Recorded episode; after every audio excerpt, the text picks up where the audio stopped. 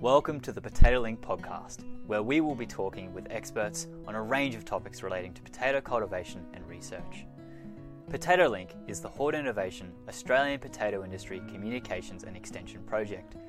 The project is funded out of the Fresh and Processing Potato Funds and contributions from the Australian Government. While the project is managed by Hort Innovation, Applied Horticultural Research is the team contracted to deliver the project. In this episode, we speak with Tasmanian Regional Representative Tim Walker about the weed oxalis and the event Potato Link ran with VegNet in March. Let's get started.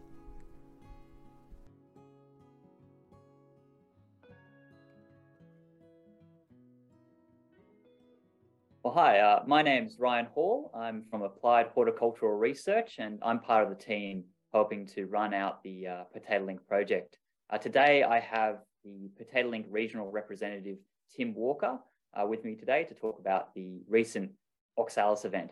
So, Tim, uh, maybe you can give yourself a bit of an introduction.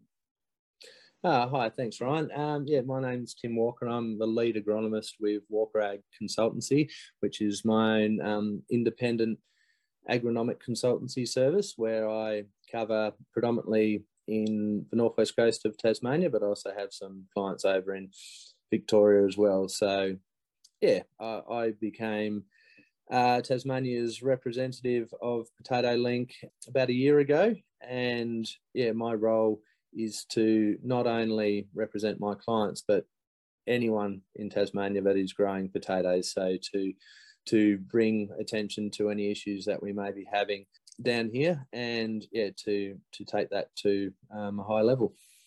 Yeah, and and one of those issues that you've raised recently is oxalis. So, what is oxalis? Are there different types, and what are some of the things that uh, you can identify it by? Yeah, so there are actually five native species of oxalis in Tasmania, but um, six introduced species. So they've unfortunately found their way into to cropping grounds. So um, there's two types. There's a creeping type and um, a bulb type. The Latin name for the most common one is Oxalis uh, latifolia. So that's um, there are several types, but yeah, that's the main one that we have issues with. So it looks very similar to a clover plant with the leaf structure up the top. But um, yeah, if you you look closely, you can see it's got a slightly different shaped leaf and um, yeah, acts differently to what clover does. It's actually a perennial like like a clover, but it goes completely dormant in the in the winter time. And so people think, oh, I've had a bit of oxalis. Well, it's completely gone. Oh, no, there's there's none about it all. Not a problem. And then it'll come back with a vengeance as it has a remarkably good energy source in the bulbs under the ground, which can, yeah, keep it coming back and multiplying year after year if if not managed. Yeah, and so I understand there are quite a few difficulties in management, and I guess that perennial nature and that uh, going that dormancy over a winter are probably some of the reasons why, but maybe you could expand on why it's so hard to manage.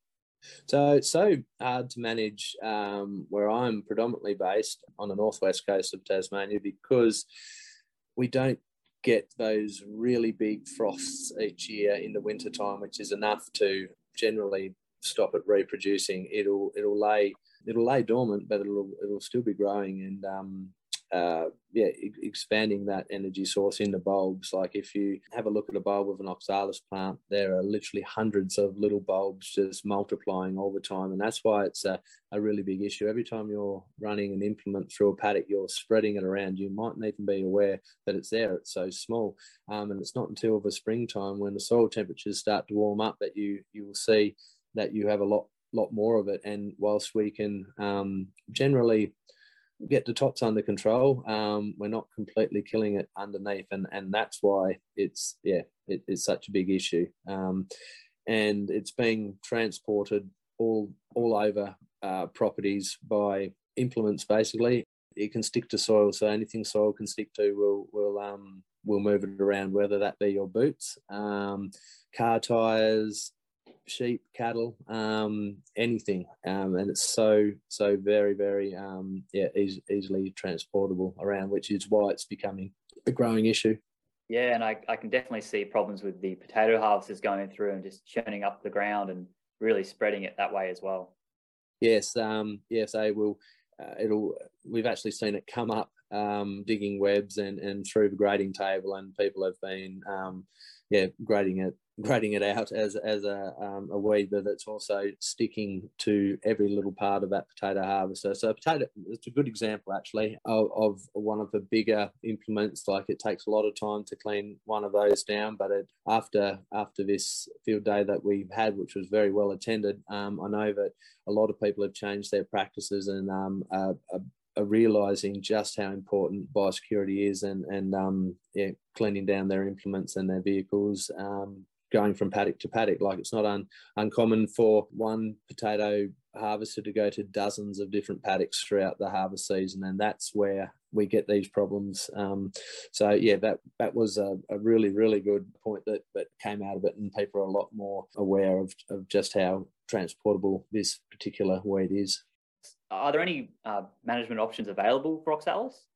Yeah, so what we don't want to do is, if, if we can at all help it, just completely quarantine a paddock. That's not productive. Land is very valuable here. We've got beautiful red, rich basalt soils um, along the coast, and they're highly productive um, soils which can grow amazing crops.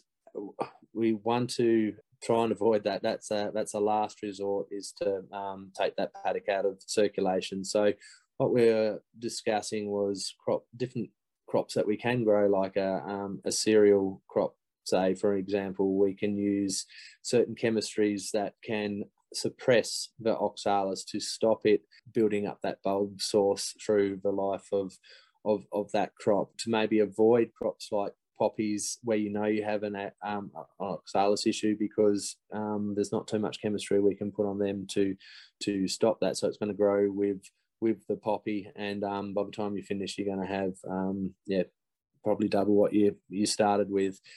There are some good practices which if you've got it in very small doses, um, like a, a, little isolated plot in a in a corner of a paddock, you, um, large amounts of nitrogen, so in the form of urea, can be placed on on the plant um, as as it dissolves and breaks down it's it's physically rotting out that bulb. And um, that that's not practical on a, on a massive scale but um, it, it's one of the options which does work quite well. And if you've got a small small area yeah keep it keep it managed and isolated. But i guess it's acknowledging that you have the oxalis. Um, that was uh, that a lot of people probably have it and, and aren't aware of it or they're turning a blind eye. Some people um, embarrassed that they have it on their property, but there's, I think, 80% of the people that came to this field day admitted that they have an oxalis problem. So, yeah, that was good to all be on the same page to to be aware of it, and then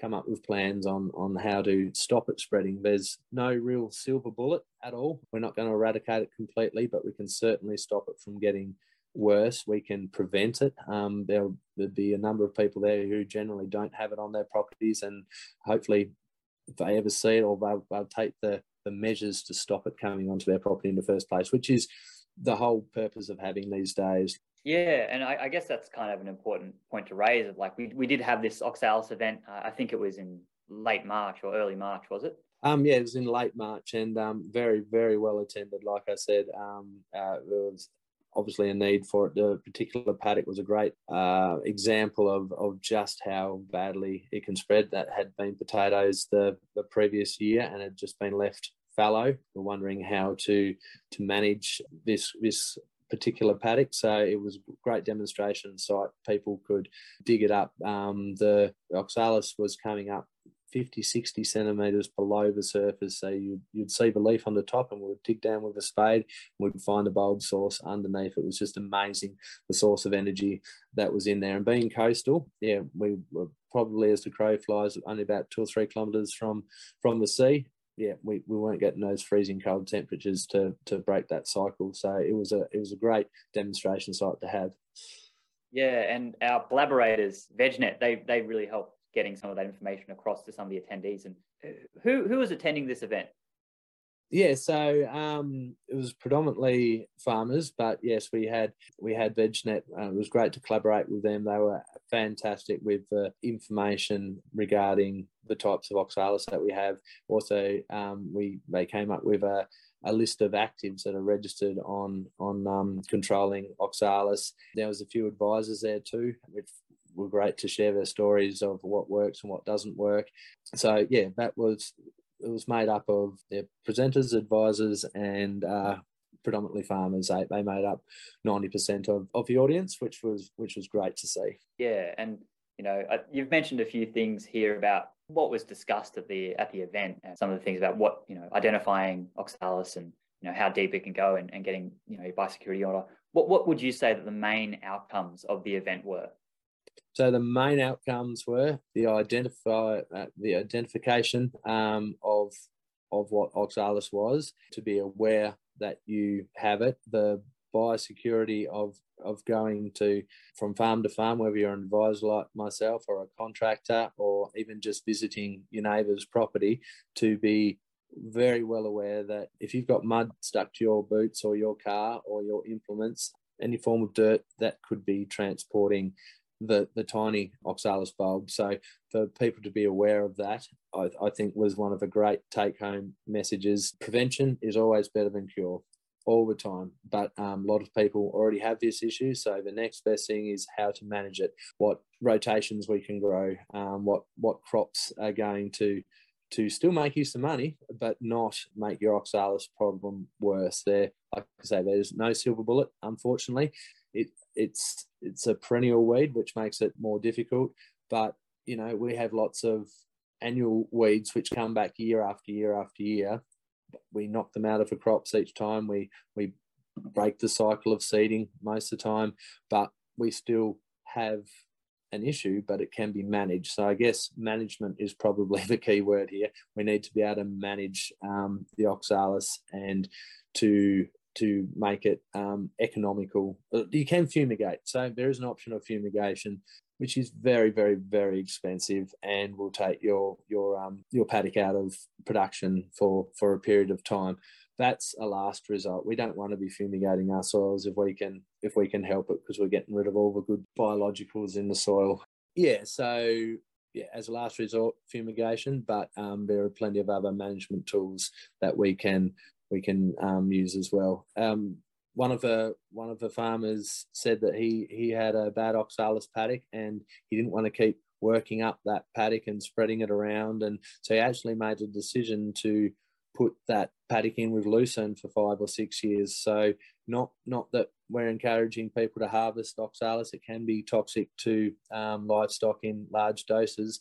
The idea was that there's plenty of chemistry available that you can put onto lucerne, which is also registered in in um, suppressing oxalis, and then the lucerne can smother out the oxalis to stop it from spreading. So that was a, a good option. So you still get an income, still can graze some stock on it, can um, bale the the lucerne. It's not being spread by baling because it's in the bulbs that that it's being spread. So yeah, we we certainly wouldn't wouldn't recommend that if that was going to make the problem even worse. And yeah, by the time the lucerne was up, the oxalis certainly hadn't grown in size. If anything, it had gone down a bit. It was still there, but it was it was a good way to manage it. So that that was um, one option. Cereal is another good option. There's plenty of chemistry we can put onto cereal and to be able to get that oxalis and stop it reproducing. So to break the cycle, basically. Yeah. So it sounds like you know getting your biosecurity in order is very important.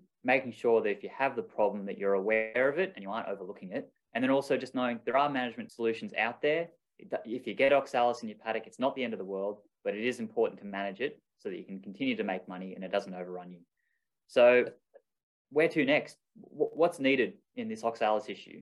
So, education, um, which we've we're, we're covering. Um, I've no doubt there'll be there will be more field days out there. Um, the word will spread. Yeah, there certainly needs to be some industry uh, research into the issue so that we can maybe tailor a, a, an agronomy plan for for managing oxalis. Um, lots of people are doing different things. Some work, some don't work. But to compile that information and to to come up with an actual agronomy plan that helps manage and and um, hopefully we can eradicate it one day. But yeah, prevention is definitely the key key thing here. Um, yeah, and where, where can people get more information right now? Um, so right now, if people, um, the, the best thing I've found so far is there's a really good soil wealth fact sheet on oxalis. So um, you can look that up and there is some good information there. To talk to your local advisor, your agronomist, um, your local your veg um, VegNet officer, they're all over that. Um, so they, they're they're the people that can source you the information that they can give you the tools you need and and to help you to to take the first steps of yeah, managing this this horrible weed. And we we can put up the soil wealth fact sheet, uh, a link to it in the show notes. Well, Tim, thanks for coming on and talking about oxalis. It's been a pleasure to have you. Um, hopefully, we can get some new things going with oxalis soon. All right, thanks very much.